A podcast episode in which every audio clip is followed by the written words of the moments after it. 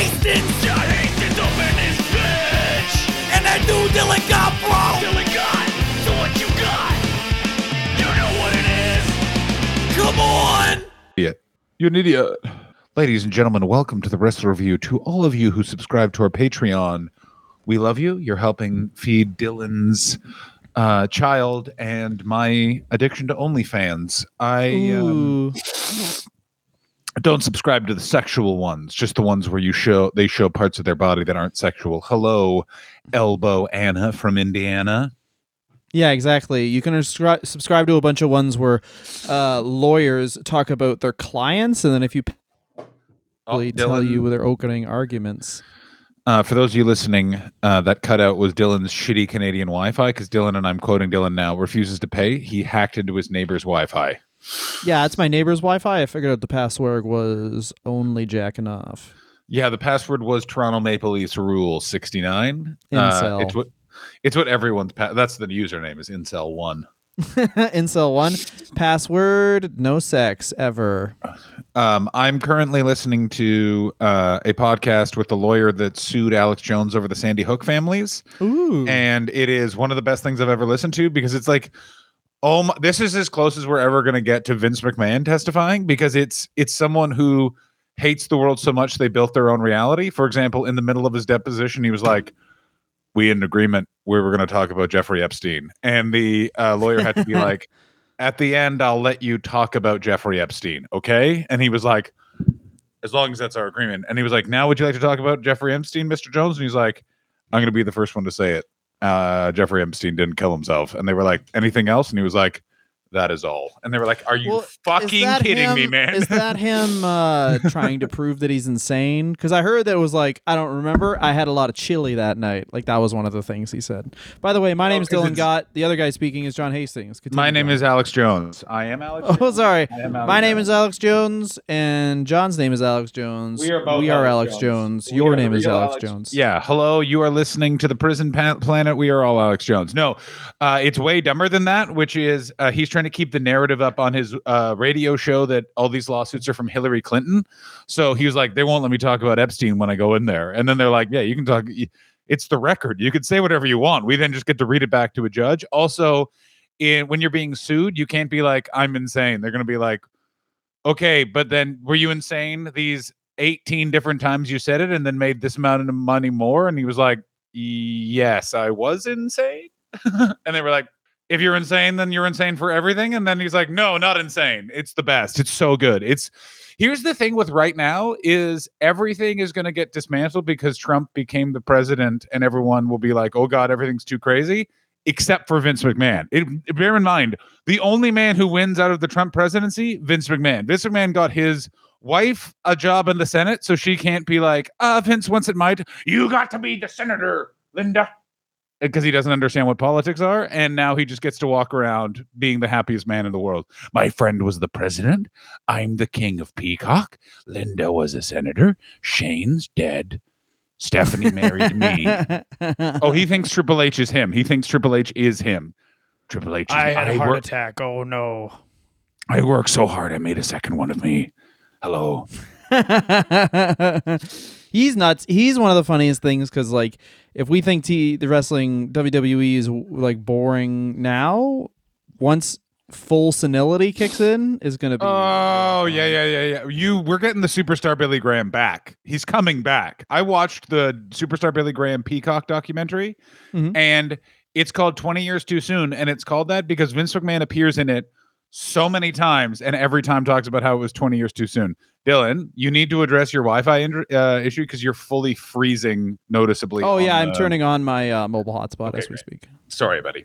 I um hate to be that guy. Uh, sorry. Little peek behind the curtain, guys. Dylan's Wi-Fi not great. Not great Wi-Fi. But you know who did have great Wi-Fi? Dylan. Do you know who had great Wi-Fi? Dylan can't hear me now. He's too busy. Dylan's not even paying attention to the show. He's watching. See you later, ladies and gentlemen.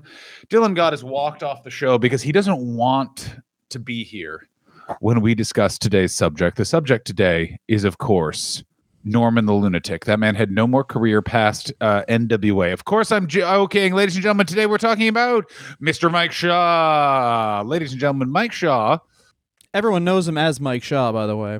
Everyone does know him as Mike Shaw. If you're a oh, you mean wrestling, Mike Shaw? You're if you're a wrestler, I for me, he'll always be Friar Ferguson. These are the following names he wrestled under: Aaron Grundy, Big Ben Sharp. Aaron Matt- Grundy. It gets so much better. My the fa- Oh fuck! I fucking ate too many taquitos. The last one's the best one. Bastion Booger, C- cousin Mike. What the hell? Mhm. Friar Ferguson, Jed Grundy, Klondike Mike, M- Makhan Singh. What the hell? Man Mac and Mountain Sing. Wait a minute. You don't know about Makhan Singh? No. You don't fucking know? I assume. Oh, is this when he was in the? Oh, he was in Global. Fo- Uh, the No, he uh, was in. Stampede Wrestling, and his character was that he's from that he's No, He's, you're um, incorrect. You're he's from incorrect. You shut the fuck up. You shut the fuck up. That's when he was the Great Gama Singh. no Mac and Uh, oh, no, no, he no. was yeah. The Great Gama Singh was his dad. He was bestowed the nickname Makhan Exactly. Singh, and he formed. Makhan Singh was the rebirth of uh, Calgary, dude. Stan, his time in so Bastion Booger he considers his low point, or at the time of he's passed now, but at the time of his shoot interviews, he considered Bastion Booger his low point. He thought Norman the Lunatic could have gotten more time. We are not. We are not at Norman the Lunatic. There is, of course, there's Makhan Singh, Man Mountain Mike, Mike Stryker, Norman the Lunatic, Norman the Maniac, Tru- Trucker Norm, William Danger, and here's my favorite one, Mike the Danger. Mike, oh my God, he's had his five beers. He's gonna tell you aggressively how to cook something, and if you cook it a different way, he's gonna try Yeah. and kick you in the ass, even though his foot can't reach that high. Don't eat those tenders. Don't eat those chicken tenders. The counter was not properly wiped. You may have been exposed to salmonella. Here is my manager, Teddy Long. I used- this- Eating chicken tenders like a- that's disgusting. yeah. Where's your napkins? Where's your goddamn napkins? Um, No, this is the real fun part about dude. The Makhan Singh character is like only in wrestling would a guy be like, um, the low point of my career was when uh my character was that I had a lot of boogies in my nose, not when my character was I'm from Pakistan, even though I'm not exaggerating, he looks like like me. He just looks like Yeah, me yeah. with a beard, and he's like, I am from Pakistan. I do not have an accent. That's actually not even fair. Is Dylan, you were never Dylan Gott was always, yeah, I yeah, I had two sandwiches for lunch, big boy. He was never uh yeah, I'm really sad. And the only thing that stops me crying is a sandwich made of coleslaw and donuts. And that like Mike Shaw, Mike Shaw was always like, Oh, Mike, Well, I'd give you I a like hug, but you're covered in butter. Like he's, and th- I'm not trying to fat shame. What it is is it's so clearly this guy was just Oh, looking for a community. No, he was so clearly looking for a community, and as wrestling always does, it's like you seem like a, a guy that's just trying to find friends. I am. Beat him up. Beat him up now. Hurt him. Well, Hurt this is that the interesting man. thing I think about Mike Shaw is that he totally to me comes off at a guy. uh, So we always use the example of like guys who didn't like wrestling, but then they ended up in WWE or EC, or WCW or whatever because they're Yeah. six like six five and two eighty, and they just love exercise and steroids. Those are the guys we're used to. This is Mike Shaw, who gets into wrestling in 1979. He's a um, high school wrestling t- coach. Some guy just goes, "You should try wrestling." He has no connection to big time wrestling, so he has that. He has that climb up the ranks of just being a territory fat guy. Well, he also he's a territory fat guy who can move crazy now. Crazy now. What? Like he can move, like he is a territory fat guy who can move super crazy. He's essentially the other John Tenta, but it's this weird thing of he just never gets lucky with who he works with or where he works Yeah. because he's always like he comes into Stampede Wrestling in the '80s. Like it's like you know what I'm saying? Like it's like it's like he started a disco band in the '90s. Like it's always like right. it was right place, literally the wrong time. Like it's like he would have been he would have been brought to the WWE in the mid 80s as a Hogan opponent if he was in Stampede Wrestling in the 70s. Instead, he's in Stampede Wrestling in the 80s, so he's brought to the NWA right when Jim Herd's around. And so his gimmick is he's got keys and he might have to go to sleep. Yeah.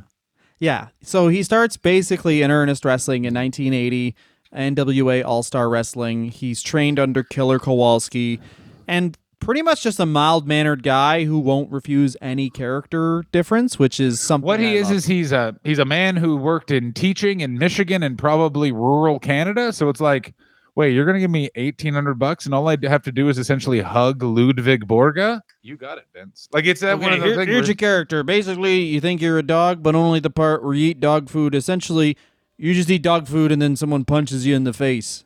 All right. Basic, basically, have you seen bum fights? And it's like, I have. And it's like, you know how they humiliate them before the fight? Yeah, just that. Oh, yeah. So Isn't you're right. for You, ever wait, seen wait. Bang Bus? I've never seen it either. But here's what I think it is: is a Yeah, guy, yeah. right, can't bring his tin cans on the bus. You trying to pay for a bus and tin cans, you get real upset. That's why you're wrestling.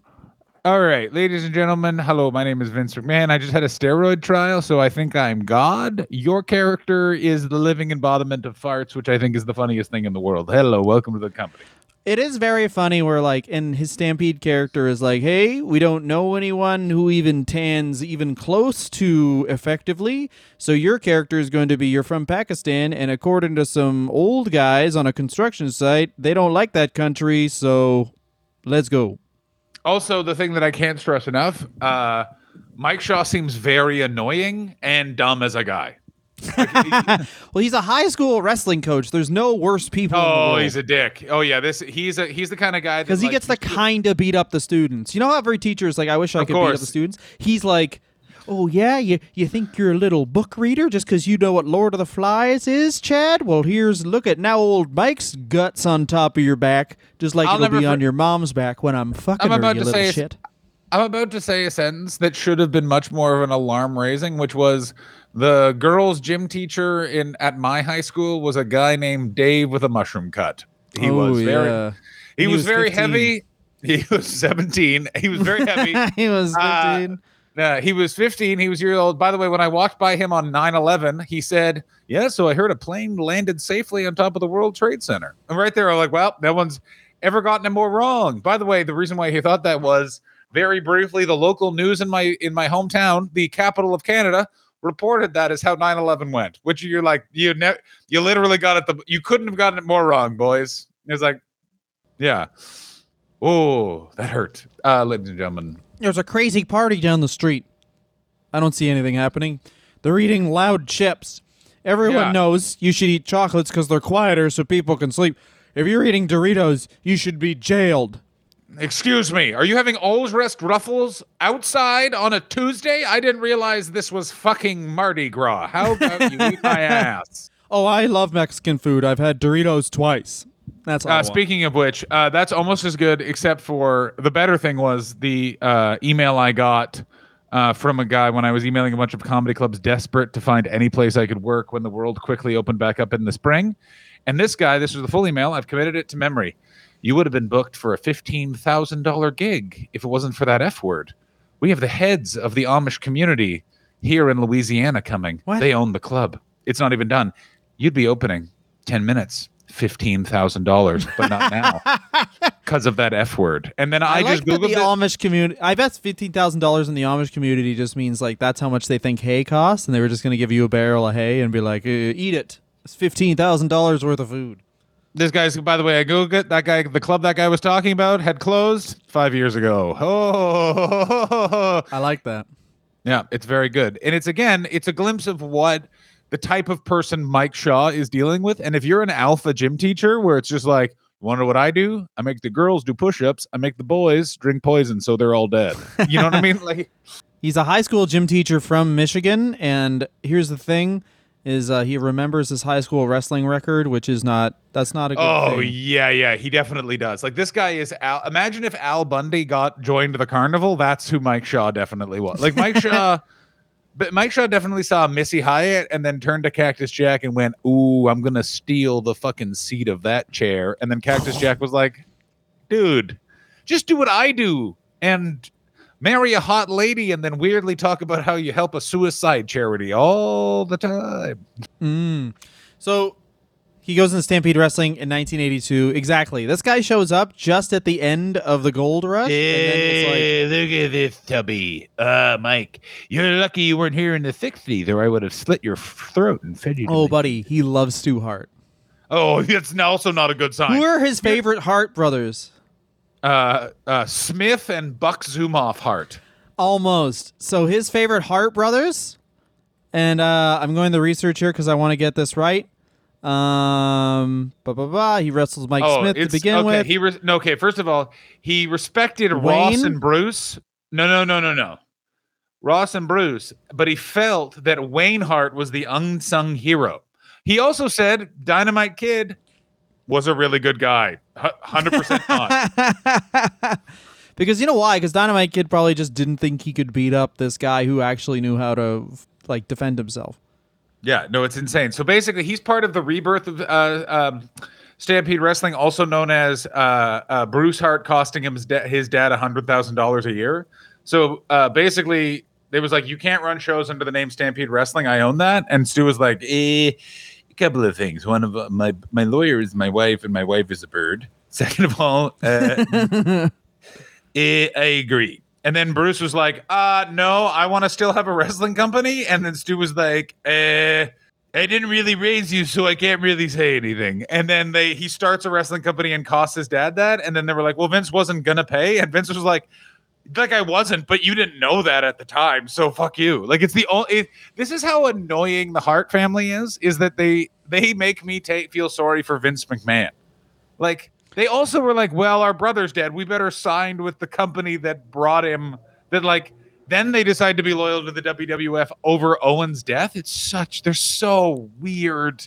I guess my question would be why isn't there a sitcom about the Hart family? Just one insane guy who's always like, "Oh, this is the guy who I have to try out for a job with. What's he gonna? Oh, he's positioning himself behind me and refuses to start the job interview unless I completely submit to him. And now he's trying to kill me, but only because I've allowed him to. And then once they're in the submission hold, it's like, "Eh, "Aren't I tough, huh?" Now I get to whisper stuff. I'm filming this. Internet, internet thing that I want to eat here. And then the other thing about Owen Hart, who obviously has passed away, so everyone looks on him very, very positively. But Bret Hart, there's a part in Wrestling with Shadows where he's just talking about how funny it is that Owen taped these guys screaming.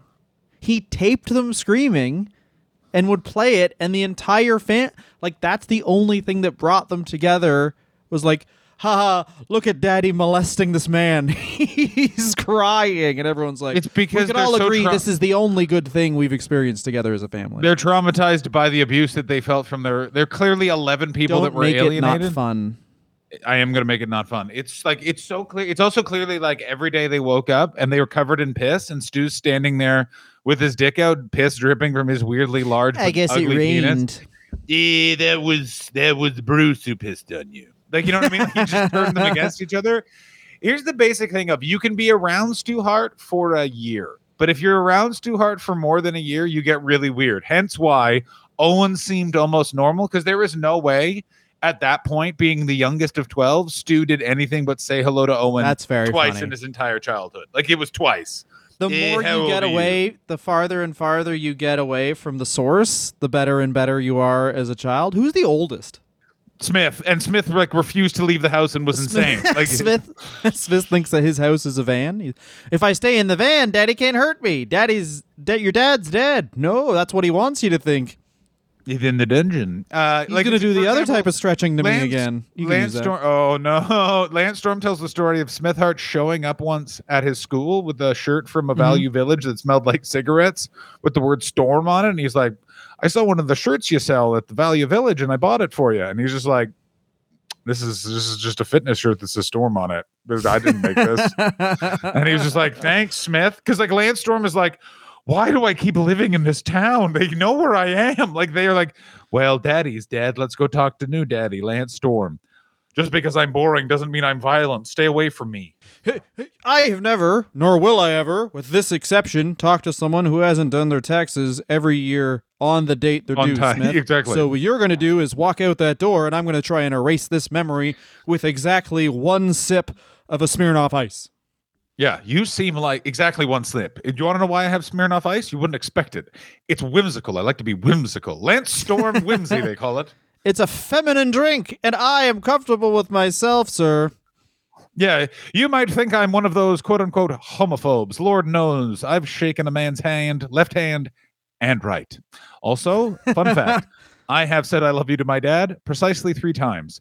when it looked like the Toronto Maple Leafs were going to make the Stanley Cup finals and then didn't. And I said, I love you, Dad, to stop him from the weakness water falling from his eyes. Second time, moments after he was dead. Third time, no thank you.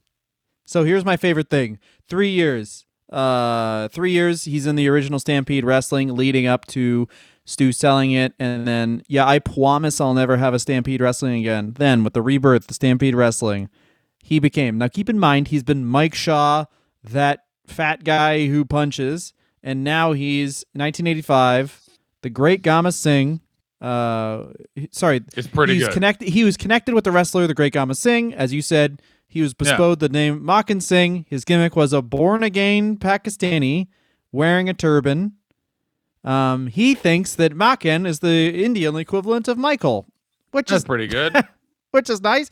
But he's in a tag team with Gama Singh, who's like uh, another white dude pretending to be from Pakistan. Oh man, we got to do that thing where we have a lot of comedians uh, who are from these communities who have not seen wrestling, and just show them this and watch them become upset.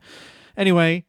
I don't um, want to. I, I don't want to subject Lori Gibbs to that. I don't want to. I don't want to subject a nice mom from the suburbs. Hey, you know how you love your community? Yeah. No, Well- oh, you meant you meant Calgary. No, I meant like I meant like Arab people, Oh, and then just be like, much worse. Much worse. Yeah, much yeah, yeah, yeah. Do you know how you? You know how your community has been ostracized in Canada, and Canada acts just because we didn't have slavery, that we were a racial utopia from the moment it was existed. Well, let me present present to you Stampede Wrestling from the year of my birth. Oh, that's even better if you get an American. Because I was thinking of Canadian people, where it's like, hey, you know how you're used to microaggressions? Well, here's 17 macroaggressions. yeah, exactly. yeah, I'm from Pakistan. Anyway, I'm ugly Yeah. as shit, and I wear a turban on my ass, so when I shit, I don't have to flush. Ha ha, Pakistan. This is how we act. I'm from pa- I'm pa- Pakistan, so I have a knife because we don't have guns because we're dum dums. Also, I smell like pee. That's a good point. This is Ed Whalen here. Uh, how does having the smallest dick of all fucking time help you wrestle? you from guy from Pakistan. I'm pretty good, actually. Small dicks are what we all have in Pakistan, which is the capital city of Pakistan. Uh, also, they formed the stable Karachi Vice, which means that Miami Vice was on one television one time with Gama and a guy named Gary Albright. Gary Albright. So Gary Albright looks like the guy who dies in Bloodsport. If you ever seen Gary Albright, he looks exactly like that guy. He's the guy who dies in Bloodsport with the Harley Davidson cut off. And Yes, uh, he Gary does. Albright was also from. I do like the idea of like, um, can you imagine? I'm trying to think of someone who just looks like. You imagine Brodie Lee came out next week and was just like on on AEW and was like, I'm fucking, I'm fucking No. from Spain now. Okay, ima- Gary Albright. ba- Imagine if Stan Hansen and a sofa had a baby. That's what Gary. Like Gary Albright is like if you looked at Vader and like your gimmick is is that you were an amateur wrestler. It's like what? Why? And it's like I But don't know, man. But Like, he get away from actually me, though. was. He just looked like dog shit, so he couldn't really catch on in any of the big companies. But anyway, Well, because this is the thing that no one talks about, which is the weird thing of like like really actual strong people. Like you look at like Mark Henry. Mark Henry can throw a building, but the thing is, is Mark Henry doesn't look cut because all of his muscles are actually utility farm strike muscle. Like it's deep down in his. He's just solid. also to be that to be that strong, you have to have a lot of fat. Like if you look at every strong man, they're fat. Ripped guys Yeah, but- strong. They're like that's like utility. Where it's like, oh, I'm jacked because like I train for cardio and stuff too, not just like, hey, I can lift a house, so I weigh 400 pounds, and um, if I lift the house twice, then like I I was hearing today about the guy who had the deadlift world record, and um, he it's lifted me. the uh, so John lifted the weight once and then had problems with his nervous system for a whole week afterwards. He had like migraine headache for a whole day because he lifting the weight. Insane. Eddie Hall, you can look it up. And he also holds the bar like a dick, where it was like, yeah, well, this is this makes sense. He lifted a thousand pounds and then held the bar and was interviewed while locking it out, which is dope. But then you're like, oh, of course he had a migraine the next day. No one can do that. yeah. Also, so- where is he uh, from? Where is he from? Stoke on Trent. Oh yeah, yes. There we go. That's What else are you gonna do? It's raining again. Time to get strong so I can beat up the earth. Time to beat up my dad. Stoke and Trent is the kind of place where I will become the world's strongest man, and when I am the world's strongest man, I'll finally beat Mhm. my dad in that fight, even though my dad is dead. Like that's the Mhm. that Oh, is what that town ground. is. Of course, you go to his grave and you beat up his grave. See, because when they're dead, they're everywhere. So I punch the air, and that's where he is. yeah, yeah, yeah, yeah. I punched my wife. That's my dad. I'm Mike. Dad, Shaw. dad, dad. Yeah, dad, dad. He's at the seashore just beating up rocks. Dad, you're my dad. You're my dad. You're my dad. This is something I love because everyone's Anyhow, like, daddy, Stampede Wrestling had such prestige, even in the late hate- 80s. No, here's the The problem with Dynamite. Kid and Davey No, Boy Smith no, leave no, the WWE no, and they come back to Stampede Wrestling. They have Chris Benoit there. They have Owen Hart there. They have Brian Pillman there. Who's running the show? Ed Whalen, who Mike Shaw would always bring up, hey, the Calgary Flames suck. And Ed Whalen would then edit those parts out of the TV show because they made him so upset. That's how I love it. That's small the most town. Cana- no, no, no, no, no. That's was. just Canadian. That's just like bear in mind, my brother and I, we are in a family WhatsApp group, and we are the only ones that don't really care about sports. Mhm. And was a particular particular care Canadians have for certain teams, and that is your hometown hockey team, and then if you're in Ontario, the Buffalo Bills. And my brother wrote yesterday there was a ver- there was the Buffalo Bills versus the Kansas City Chiefs It went to overtime. And right as the Kansas City Chiefs beat the Buffalo Bills, my brother just wrote "Go KC," and my entire family just wrote "Not appreciated, not funny." Do not say that. My dad wrote "Take it back," and I was just like, they had just lost. They had just lost. And heartbreaking, John. no, it doesn't matter. I hate. He, I anyone who's like the NFL. It's like fuck you. This is the like this is an awful organization. This is uh, the NFL is the WWE. If Vince McMahon was a really malignant narcissist, do you understand? Like it's just sort of like if the like No, WWE is worse than the NFL because in WWE they make lots of money. Or sorry, in the NFL they make like twenty million dollars a year for concussions. In WWE, it's like I mean it's a lot still, but it's like four. Yeah. guy. If you do you understand the co- uh, conversations of, that happened around Colin Kaepernick, where it was literally like, um, here's how we solve this problem. Colin Kaepernick's dead, and it happens on Sunday in the middle of the fucking field at Texas Stadium for the Dallas Cowboys. Like Hey it's man, just like, at least people paying attention now, like the Lio Rush thing. Where remember we were talking about the Lio Rush thing where oh my god, I was even Big scarier when Swole. Yeah. Yeah. and and Lio Rush was like apologize, and the only the only wrestling news that I saw pointed that out by the way was the Wrestler Review Twitter account, and when we're Exactly. breaking news ahead of Uncle Dave. The world is off of its access. We're supposed to be like our because we're not be- journalists and we have no connections in the industry really, so we can just kind of say things and like the fact that like oh yeah everything's fine now me and tony talked it out so everything's fine and he hasn't been on television since they wrapped up the dante martin story with team taz without having him on television he has wrestled exactly one match he got huge pops the whole match he's like he's gone from aew effectively now it's crazy Yeah, but they do. But everyone and everyone will forget because we have Hook now. Let's be honest. Do you know how fun? hook is dope he's the backstreet boy that back that beats you up in the back seat I don't know why we like. I like him because I only like. I am so not connected to modern wrestling at this point. I just can't. I just can't. I I try.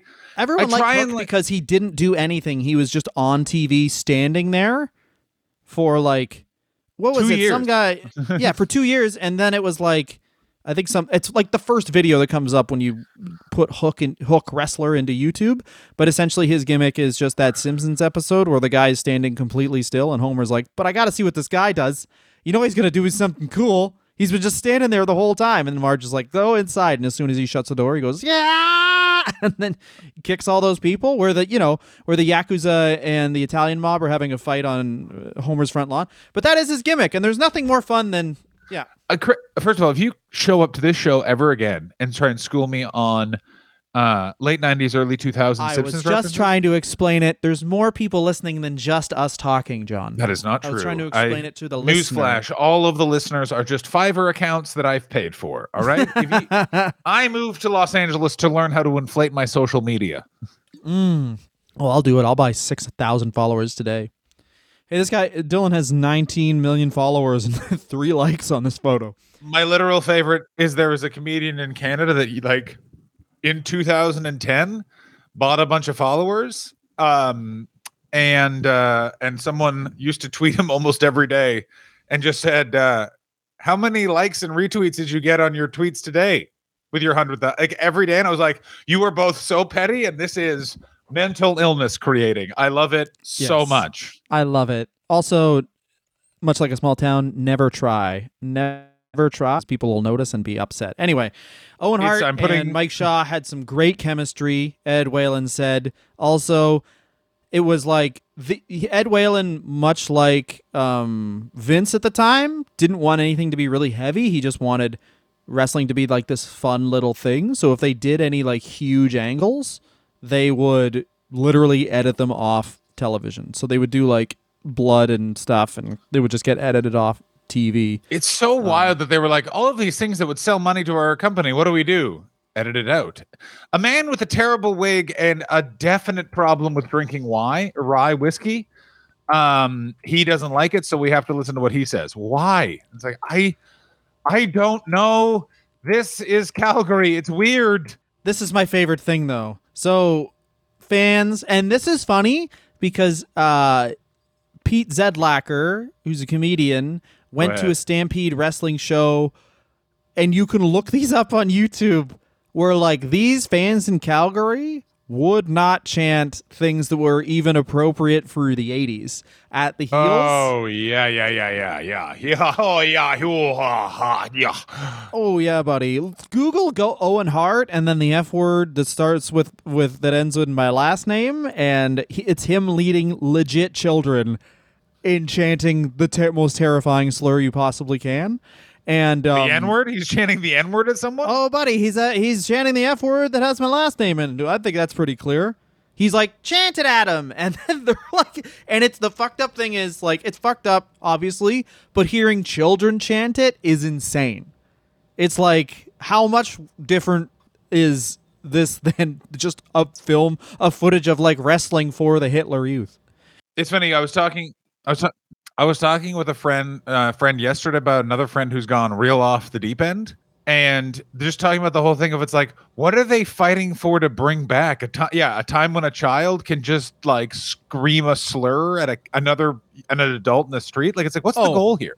And this is exactly what happens is that uh, Mike Shaw would just be walking around Calgary with his wife and people that's would good. chant um, and people would yell, just roll down their windows and say, go home, Packy.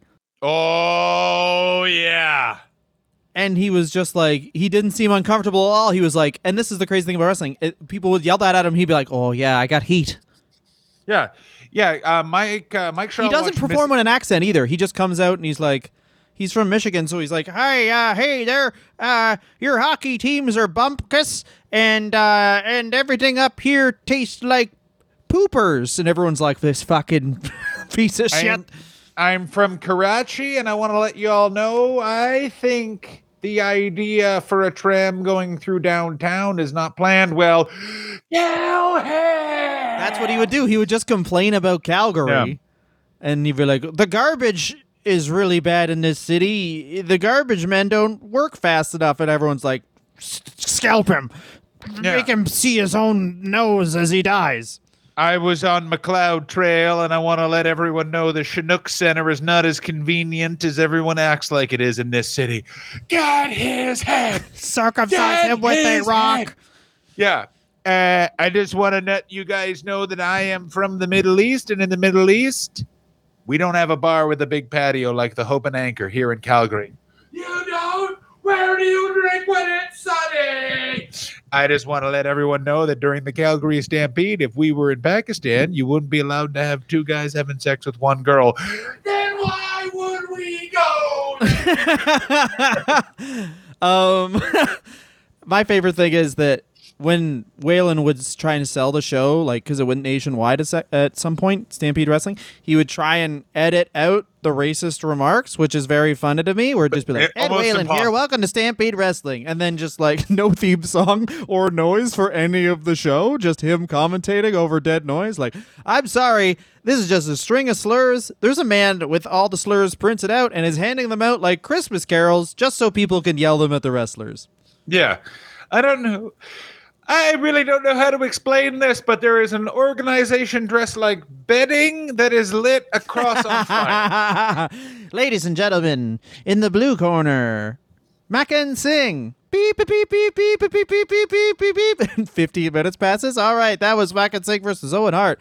Now it's time for Ross Hart to have the microphone. Ah, beep beep beep beep beep. Yeah. End of Do show. not adjust. Do not adjust your sets, and we are sorry if anyone believes that we're signaling SOS in Morse code. I am Ed Whalen. I am mostly rye whiskey and Tim Hortons coffee. I'd like to Yeah, let you all exactly. know- Here's our commercial for Speed Stick, the official deodorant of yelling stuff at people you don't like. Yeah. We are brought to you by Speed Stick and uh, uh, Jollibee. Jollibee, the fast food organization from Korea for people that don't believe Koreans should be allowed to immigrate. Welcome. Jollibee is. Filipino, and you know that.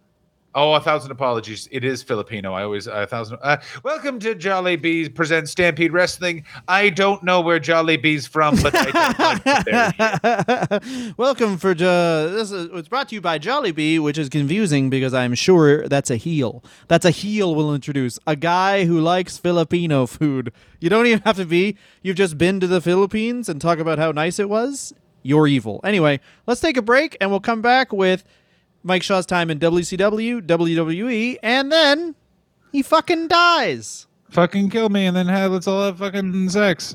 Hey guys, thanks very much for donating to the Patreon. Uh, we're trying to do a drive to get to 100 subscribers, and at 100 subscribers, we'll think of something to do. But if you guys donate to the Patreon, we have $5, $10, 20 or 25 if you're really crazy people that you guys can donate to. Thank you so, so much for donating Patreon. Uh, it's really made this even more worthwhile than just talking about Barry Horowitz's dick already is. I want you to know how much I love all the Patreon listeners. I was quietly reflecting on my love while Dylan was doing that. Let's be honest, great commercial. Ladies and gentlemen, the year is 1930 dirty. Uh, ladies and gentlemen, uh, Stampede Wrestling. What a time it is to be in Stampede Wrestling because he's there. He's being racist with Ed Whalen. He's hanging out with Brian. They are doing drugs, baby. He won it. Uh, he lost the title to Owen Hart uh, in Medicine Hat. What the hell? Um, basically, he just beat up Owen Hart a bunch and then uh, got jerked off by um, uh, Stu Hart while the entire crowd just yelled racial slurs that are really bad in England, especially. And then eventually he left. He also met his wife Kelly in Calgary, who I assume is a very understanding and sad woman. He had two kids, Josh and Amanda. They he committed himself to being a family man in wrestling, which is really crazy. He then left Stampede Wrestling only when it closed, and he received the opportunity to be Norman the Lunatic in uh, WCW in 1989. Now, for those of you that know your he's history, in he's that. in Stampede Wrestling for eight years, and the thing that you you gleam off of Mike So Shaw is crazy. is he just wants he- to have a job. Exactly, and he the thing is like oh he's just in Calgary and the surrounding area, like he yeah he just wants to be a family man who. You know, spices things up because sometimes he can have a couple fucking pops, and that is not a euphemism for beer. He does mean Coca Colas in a weird motel and watch TV. I would like a couple of Diet Coca Colas. Ask me no questions. It's like, what? And it's like, yeah, man. That's hot party. big weekend coming up. I'm going to Medicine Hat, and uh, there's a place that uh, there's a bar that does takeout wings. Like, yeah, This is the this is the point I want to make. Of all of the people that are so exactly like comedians in wrestling, Mike Shaw is the most one because this is something that I have dealt with in Canadian comedy for my entire career, which is the people that live in Calgary are like, why would I go to Los Angeles, man, when I can live in Calgary and I make 60 fucking grand every fucking year? Cause in Christmas I go up to the fucking uh where the fucking riggers are and I Slave work for Lake. the I work for the you head on over to Great Slave Lake, Ontario. And then what you do, bud, is you um you fucking I don't know provinces. Anyway, so you fucking head up there and you get fucking paid because you work for all of the oil companies that are owned by Christian men. They don't let you have fucking peelers no more. And that is legitimately something I've been told by a lot of people that later then got drunk and told me how if they had moved to England they'd be more successful than me. whatever. No one wants to, uh, and it does take a lot. Like you've started over three times, and that's a lot of that's a lot of beat to balls. Most people are just like, "Fuck it, I'm done. I fucking make sixty G's a year is fine," and also no one's really paying attention. For the so record, there's no way those guys like it's one of those things where the guys that have said there are definitely people making that money, in Calgary as comedians and much more because there's a lot of money there to be made and they need to, and those companies need to spend it on entertainment. But the guys that are talking to me, they've heard someone made 60 grand, they're making 30 grand and are now working at a gas station. There's one guy who once told me anyone who goes to New York is a F word followed by Dylan's last name. I stay here because I am I I do more comedy. I'll never forget this. It goes, I do more comedy than Louis C.K. I'm better at comedy than Louis C.K. And that guy works at a gas station. And Louis C.K. in the time he said that has gotten canceled and gotten still gotten his career back because no one really gets canceled. Yeah, I saw he just wears like weird glasses now and goes to stand. Whatever. Anyway, we're talking about the only wrestler who I'm sure hasn't been canceled. That is Mike Shaw. And how do you not get canceled as a wrestler? You portray, you portray Norman the Lunatic in WCW in 1989. By the way, Norman the Lunatic is the other character that is so clearly WCW. Like, we need to get the. So 1989 is when G, JCP, NWA, Jim Crockett Promotions becomes WCW, becomes Mhm. Ted Turner owned wrestling company. It's 1989 is when that happens. It's when Jim Cornette or Jim Crockett sells you'll notice that as soon as that happens, a bunch of very, very interesting characters appear that are like, what if someone with a massive brain injury tried to make the WWF? It's like, we need characters for kids. Get me a mentally ill lunatic patient and two guys with bells covered on them. And you're like, what? And the ding dongs get all the shit. But Norman the Lunatic is the weirder character. It was like, he's a guy who's crazy. He's from a mental institution. He's for kids. And it's like, for eating kids? No. Yeah, exactly. Well, this is the other thing about Norman the Lunatic. When you look at the character, it's like it's not a bad name. It's just the way they did it was very, very bad. Like it makes sense. Like you have the crazy person, and honestly, the fact that he wasn't just like throw a dart, throw a dart at the board, and when it hits a developing nation, just say they're savages is pretty impressive. To be real, for the late '80s. So it's just like a dude is a lunatic, and then obviously he's crazy at first. Some people beat him, and then you can make him, oh, he turns on his handlers, and you get a nice, you know, strong baby face who can lose a lot to heels. Like it's a kind of a tried and true method, but it's just like it's Jim Herd. And the other thing is, and this is an interesting thing, is like he went from a wrestler to an entertainer, and he says just at the time he felt like he was becoming a good entertainer, that's when they essentially stopped the character wholesale. Yeah, it's a very interesting sort of uh, situation, but I disagree with him. Enti- There's no, I don't know. This is one of those dark spots in wrestling. I've not really watched any this time. Wait a minute, you didn't watch WCW from when the years when you were three years old to five years old?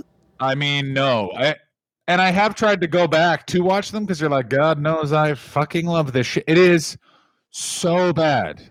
Isn't it so Um, funny that this year too is like, was it eighty nine? Is like Dave Meltzer's like it's like the best year of uh, any ma- eh, best in ring year of any mainstream wrestling organization, and that's a year where it's like Theodore Long is coming out with a key to Norman the Lunatic.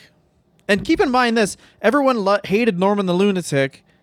Sabu essentially had the exact same gimmick, and people fucking loved him because he just wrestled like you should if you're taken out of a straitjacket and then put in the ring. He fucking ran, he killed people, and then he went back into his fucking Hannibal Lecter thing. But here's the big difference: is that uh, they never, they never said like they never came out and fully said, "Oh, he's Sabu the crazy boy. Yeah, exactly.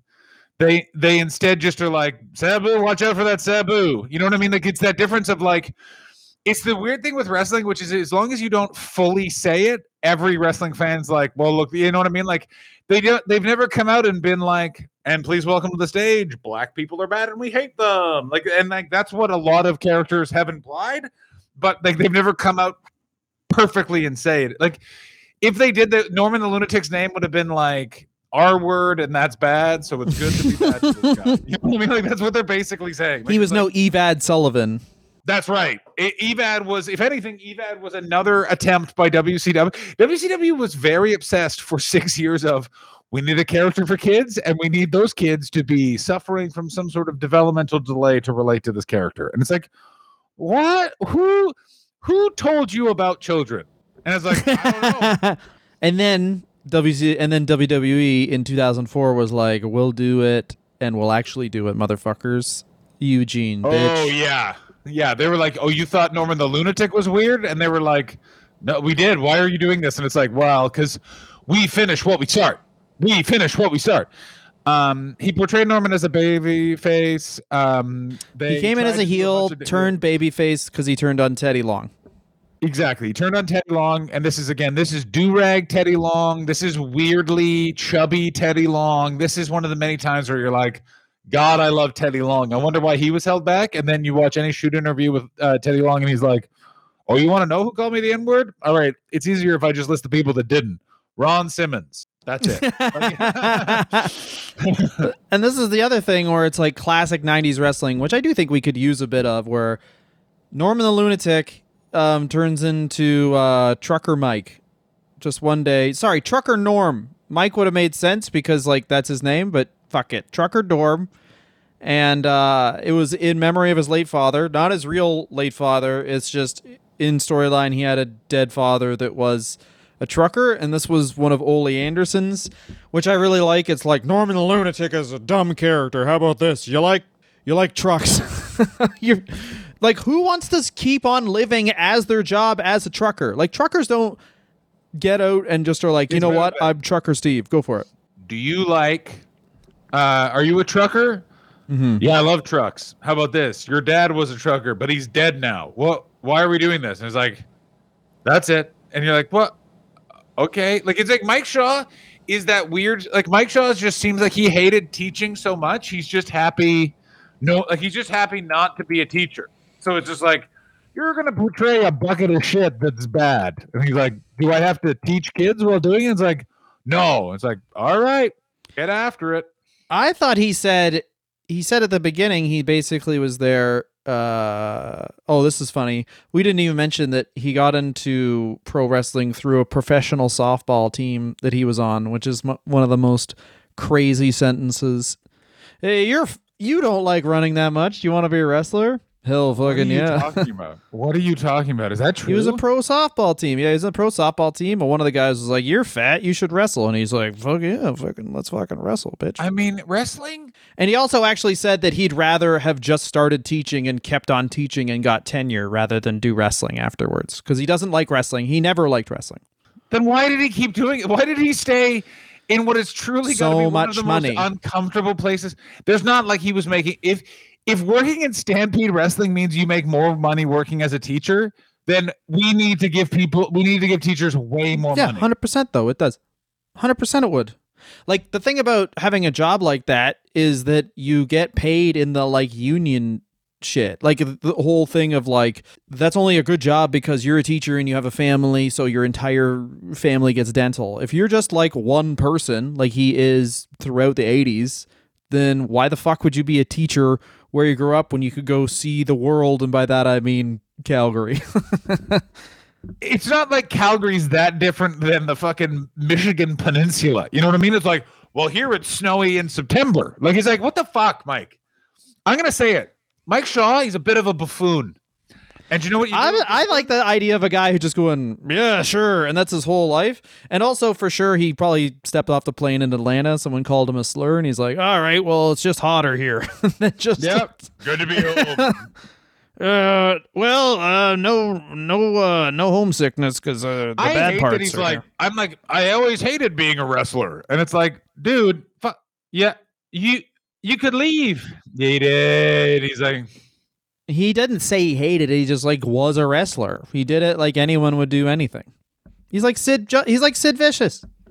yeah, he's like, yeah, but Sid Vicious also annoys me. He's like, it's either wrestling or farm chemicals, and it's just like, well, make a fucking choice, you little bit. Well, those are the people that annoy you, where it's like they just forget the thing they're doing isn't like inhaling noxious gases for 10 hours a day like some people have to. Like, yeah, you get to you play pretend that you're a fucking crazy person, but at the end of the day, that's so much better than like cleaning up human shit. So maybe fucking don't be such a turd ass. Anyway, he went on with Jim Herd. He said he said he didn't like he was there for Jim Herd and Ole Anderson, which is so funny where it's like, "Oh, I've seen Terminator. I saw the last two. Like Yeah, it's like he's uh basically he was in WCW at a time where if you if you went even close to the bathroom, someone who's eaten way too much red meat's coming out of it going nearly fucking f- dropped my wallet in there. smells like Yeah. death. Like yeah, just like oh god. Uh Oli, did you somehow have your period? It smells like period shits in here. I uh I actually had a chemical injected into my butt, so it smells worse than period shit, so I'm better than women. And you're like, why would you do that? I'm the rock. I'm the wrong. You know that Ole Anderson doesn't have dementia. They just declared he has dementia because he's like because he's called Dwayne the Rock Johnson. I'm that means I was Ole Anderson the Rock. That means I get half of his money. And they're like, you don't. He's like, you better declare me legally insane, or I'm gonna try and beat up Dwayne Johnson. And they're like, well, all right, well, we're doing this, but like you're what you don't need to do that. He's like, I do though, Dwayne, Dwayne the Ole Anderson. I have something to prove, and that is that I am my own dad. I don't have a dad. I created me by fucking me. I am self reproducing. There's three Ole Andersons in the toilet. That's how poop works. I don't have a dad, but here's what I do have: a son that I will fuck. So then I okay. I am Ole Anderson. Welcome, welcome to the Bible with Ole Anderson. And on the first day, God and I fucked, and that made me I am the Rock. Only the Rock Anderson. Day two, that's when Ric Flair was got a banana nose and speaks to women. Then he showed up. Also, Ole Anderson's deep dicking fucking some of the staff at TBS, which is super funny, where it's like everyone else is It's in a so suit and in corporate speak, and then Ole Anderson just comes in with a handful of chicken wings and goes, They tried to charge me extra for the container, fucking losers. and just eats them, and he's like, Chewing the bones cuts my throat, makes it strong. Do you want to know some slurs I invented? Pardon me, girl. I wonder if you've ever had a man who only wears suspenders have sex with your vagina. I wear suspenders even though I got no pants. I just attach the fucking clips to my pubes. Impressed? I am more than anything. Haha, nice. While you were talking, I got a piss boner. Yeah, I just want to let you know every date we have starts with me taking a shit in your bathroom. No flush. Every time we go for dinner together, I'm gonna say something was wrong with the meal, so there's a bit of a discount. No restaurant twice, baby. Also, when I get back to your house, I'll be checking on how my shit has come along. And if it doesn't stay there, your house smells like a barnyard and it looks like some sort of thick beef broth, we've had a good date, baby. I I gotta say this: Ole Anderson is the only wrestler that I guarantee if he heard that heard us saying all these things, he'd be like, "Those boys get it." Ah, there you go. Yeah, you figured it out. Except he'd want he'd want us to say more slurs. Anyway, global he goes to the GWF, Mike Shaw does, then he goes to Mexico. This is where he's Aaron Grundy. And this is my favorite thing when you talk about all people who look What back on the it? Territories. The Aaron Yeah. Grundy gimmick is he's, he was just a San Diego tourist who got lost in Mexico. That's what Yeah, his like, gimmick was. Ooh, big buildings Can I- here. Can I have my passport back? Um, but uh, hi no, his real gimmick is he's the brother of Solomon Grundy, which is what I was touching on. Was like, if you really like the territory wrestling, every territory gimmick was like, is that guy's fucking brother? Like, there was no Hulk Hogan's brother, Bill Hogan. It comes, you know what I mean? Like that was the level of creative. Like they make Vince McMahon. That's why everyone's like, Uh, Vince was trying all these new things, like uh, no one was related. What? This guy's character is not. here's how you do it the big boss man you bring him in and he's earthquake's brother or like you just fucking everyone is related Yeah, okay. Uh your Axe and Smash's cousin and Macho Man Randy Savage's stepson. So that makes you a member of Hatchet Bam Poffo, Bam that's your name. Bing- Bigelow's Survivor Series team because you have diarrhea.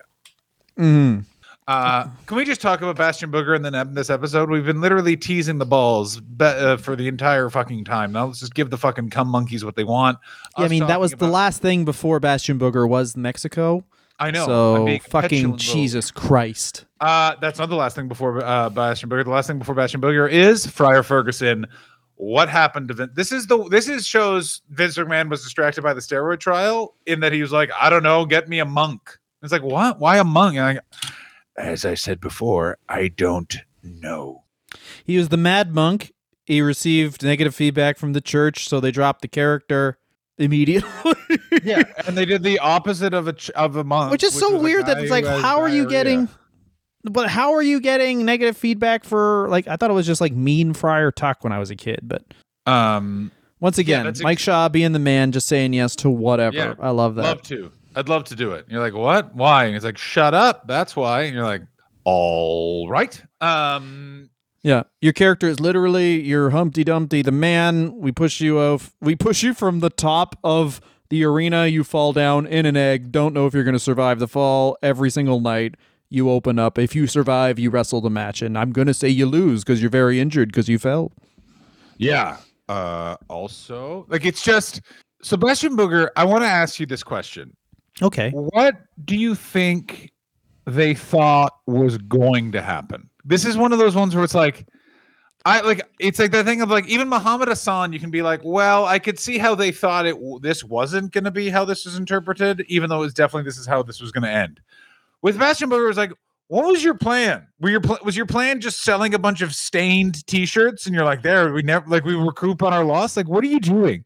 Like, it's one of those things where part of the reason why wrestling dipped so badly in 95 is because anyone who gave their time to watching wrestling in 93 was rewarded with a man eating a bunch of wet food like Yeah. it's so odd Well, keep in mind this is also 1993, where Vince is like, "No, Randy Savage, you're too old to be on TV." There's here's this new character. He's got a tiny little dick and there's shit on it.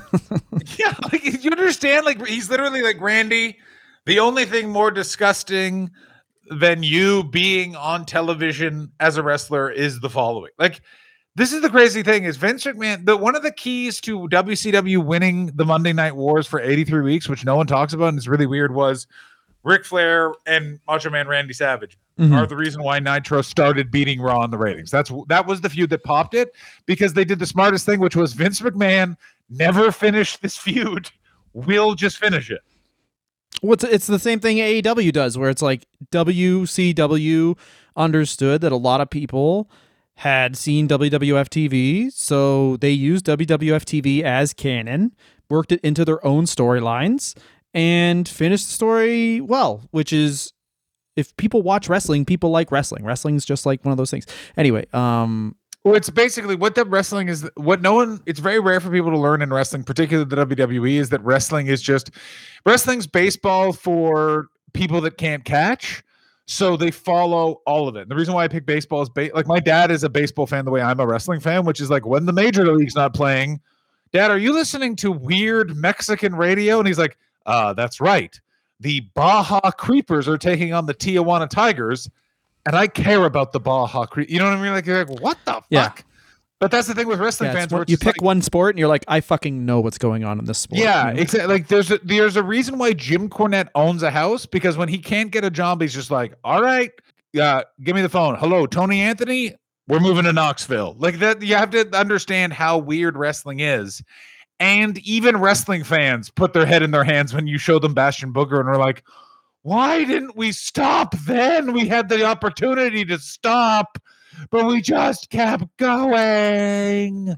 It's an interesting thing because it's like everyone always says how much Vince likes poops and farts and dinkies, and this is his real first time being like, I'm making a fucking character that's like it's for kids, so his last name is Booger, but like if this was the Attitude Era, his name would have been like huge shit and Oh my god, do you understand? Do you understand? Do you understand if he had been in the Attitude Era, the the Godfather's hose would have been covered in shit. well, I just mean he would like every vignette would have been like instead of seeing his face, it would have been like him just rubbing his cockhead on the toilet seat. Like, ooh, I like the gunk. I like the gunk in the hole. Huge shit. Yeah, of course.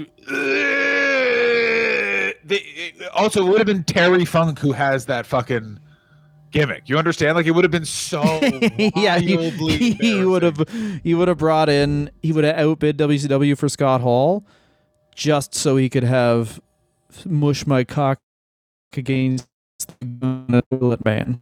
Anyway, Bastion Booger, this is the Bastion Booger's the best. Best appearance at the Royal is it- Rumble. He ate too much and can't get to the ring. Best appearance at the uh, Survivor Series. Too fat to get in the ring. That's the thing. to Never forget. Why isn't Bastion Booger in the Royal Rumble? He ate too much. Welcome to wrestling. We are in hell. Well, I also remember that um also that he would eat the WC to WWE ice cream bars on the way to the ring. Oh my God, you're right. Oh, he would eat other people's ice cream bars on the way to the ring, which is dope. Um and sorry, just getting lost here. So this is what you touched on, like what did they think was going to happen with the character? This was the really interesting thing is one thing you can say unequivocally, and that I think they need to go back to, and that wrestling, and this is why people like AEW so much is that it just does basic things and they used to do very basic things back then such as no matter if the character is you know tijuana jim who's always drunk he wins his first matches. Bastion Booger literally lost his first match. Yeah. He lost his first match. So it's like in 1993, you're already like, this guy's a fucking loser. And Yeah, then, there's a- yeah, there's no way that yeah. And your new intercontinental champion, a guy who smells like KFC pasta salad. Guess a fucking again. and I didn't even remember Friar Ferguson. It's like if this dude had also been Mantaur, which it's possible he could have been, this guy would have been like, no one has yet to be able to reveal who actually portrayed Mantaur. No one. I guarantee it was the Brooklyn Brawler covered in pillows. it's just the Brooklyn Brawler sent to the ring in a bunch of pillows. Here's the crazy thing: I've never looked up who played Mantaur. I'm looking it up right now. His name was Mike Halac. And here, by the way, inside Can the you imagine that? You wrestle for all these years. Like, imagine you just finally get your fucking chance on a sitcom, and it's like, oh man, finally I'm on a sitcom. What is it? Oh, it's actually like a right wing sitcom. You play a guy who's a left wing person, and all your lines are about how you're too weak to lift a desk, and then someone hits you with pies for 10 minutes. Um, Mantaur's last appearance in the WWF was during the lumberjack match between Psycho Sid and Diesel.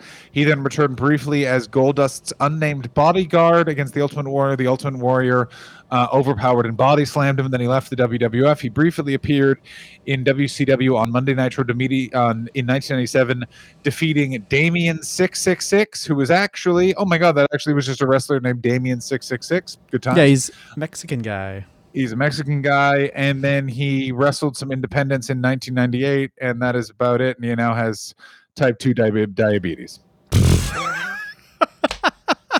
Wikipedia is wild. You really set me up for that one.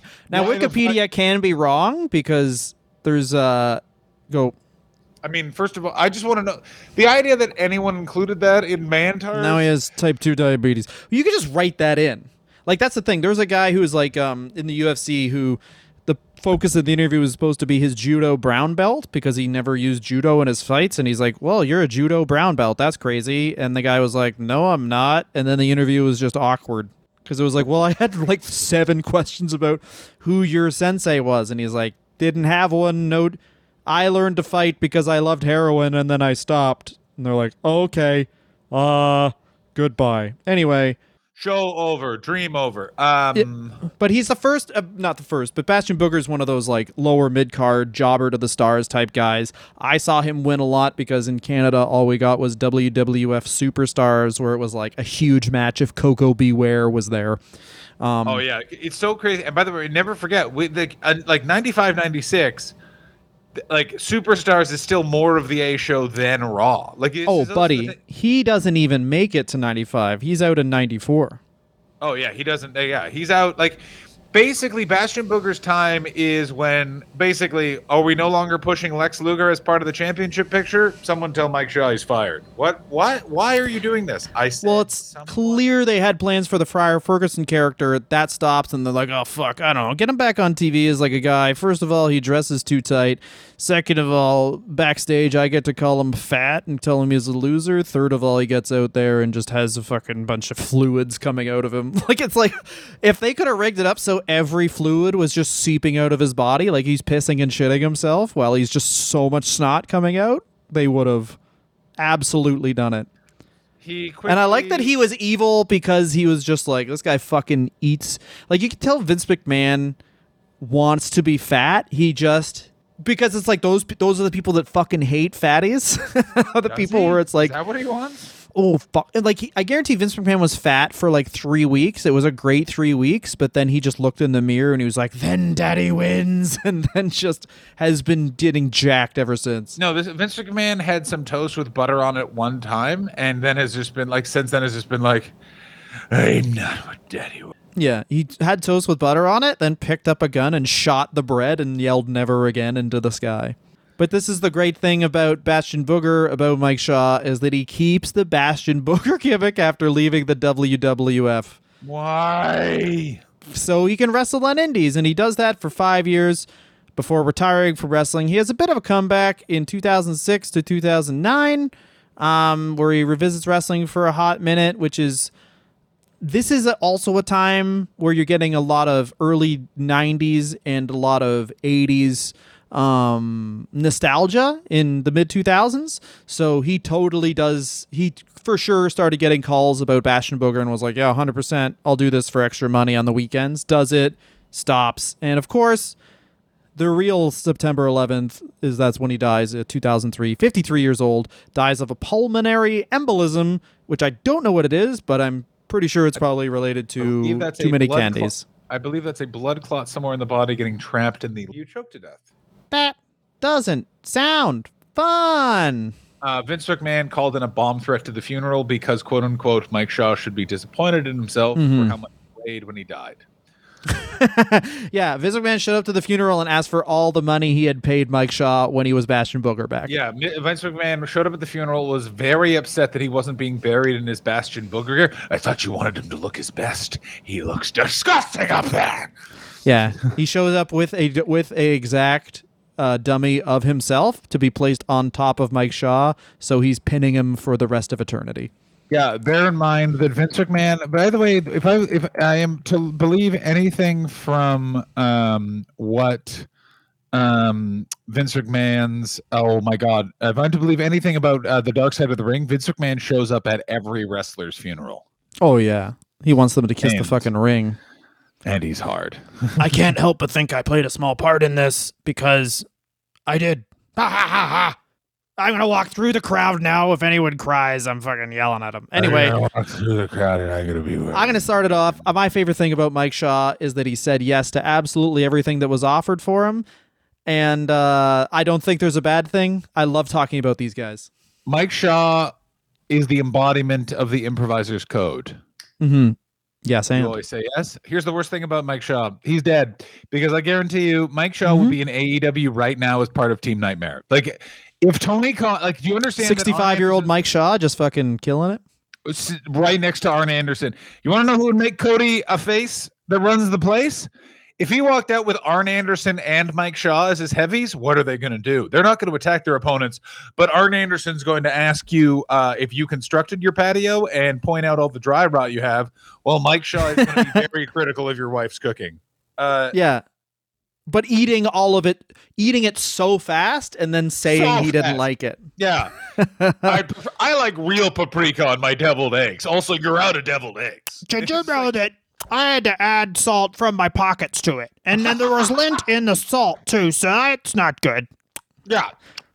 Do you have any tapatio for this wine? Like, We're Vince McMahon now. You want to put hot sauce in the wine? Yeah, I don't know what we're doing. I got an idea for your character. You're called fat and you're a loser. How about this? You're called fat loser, bitch face, ha ha ha, or Bastion Booger. That's how we pitched it. I guarantee he's like, "What if I beat you up until you're dead?" He's like, "No." All right.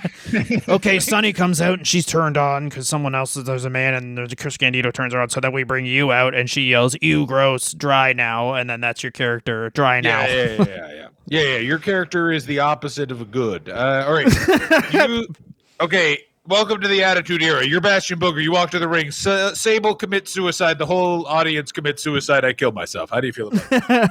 but this is the other thing is uh, he passes away in 2010 and i would bet my dick and my balls that if he doesn't pass away then like chikara does one of the Hundred percent, hundred percent. He's coming bastion back. booger versus I- glacier or bastion booger versus mantaur and it's like you have this crazy great show and then the headliners bastion booger versus mantaur it would i mean obviously uh rip mr shaw you had a great life and honestly It's really good when you talk about a guy who was in wrestling for 20 years exactly, like Mike Shaw, who had such a varied experience in professional wrestling versus people like, no, I'm just saying, like, people like, Oh, I was just getting ready to sing the Bastion Booger theme song.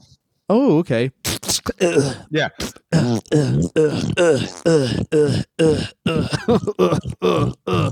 Fuck shit. That's what it was. It's what it was. Yeah. like Bucket that. of cum. Drink the Uh, bucket. uh, Drink the uh, bucket. uh, uh, uh, uh. No, yeah. Can you do that? Can you just make shit noises? Can you make shit noises? Oh god. No, never again Pizza Hut buffet. Oh no. What's weird is the Bastion Booger theme song actually has the same lyrics as the Ass Man song. I'm an ass Oh, man. I'm an ass man. well, I'm sure that like I Vince's like to idea. Kick it. I like to lick it. Go ahead. Vince's idea was just him trying to like, Uh, you know, you could have a sponsorship with us, Arby's. and they're like, "Oh, what does that look like?" And they played Bastion Booger's theme song, and he's just blaming it all on Arby's. He's like, yeah, get it? Because you're for fucking disgusting pieces of shit. Gross. Throw up. Throw up in your dick. Throw up. Although I guess Arby's is what Vince McMahon thinks a taco is, just a bunch of roast beef on a bun. yeah. Vince McMahon would love. You guys sell tacos? That's Taco Bell. No, you guys are tacos. You're roast beef, a bun, and then uh, you eat it alone. Yeah. okay, I have to. I have to now go. Do we? We this episode is so long. I now have to go directly from talking about Bastion Booger to therapy. I'm about to get diagnosed. We fucking who do you want to do? Gobbledygooker, Trish Stratus, Rhino, Mike Graham, or Mabel? Mike Graham, baby. Let's go to the Mike Graham is next week. Let's head to the Florida territory and be sad. All right, sweet. Mike Graham is next week. Thank you very much for listening, guys. Thank you very much if you've given to Patreon. You guys really are improving our lives very steadily. And uh, we have videos, chat. I think uh, as of this, we have our third just chat up on the Patreon feed, video and audio. And uh, our John Morrison episode will be up on the Patreon feed as well. What a fun talk that was. Thank you very much for listening and have a great evening. Bye bye. Or evening, day, whatever. Dishes. Enjoy. Enjoy us. Only join the Patreon. If you haven't joined the Patreon, you're my enemy. Goodbye.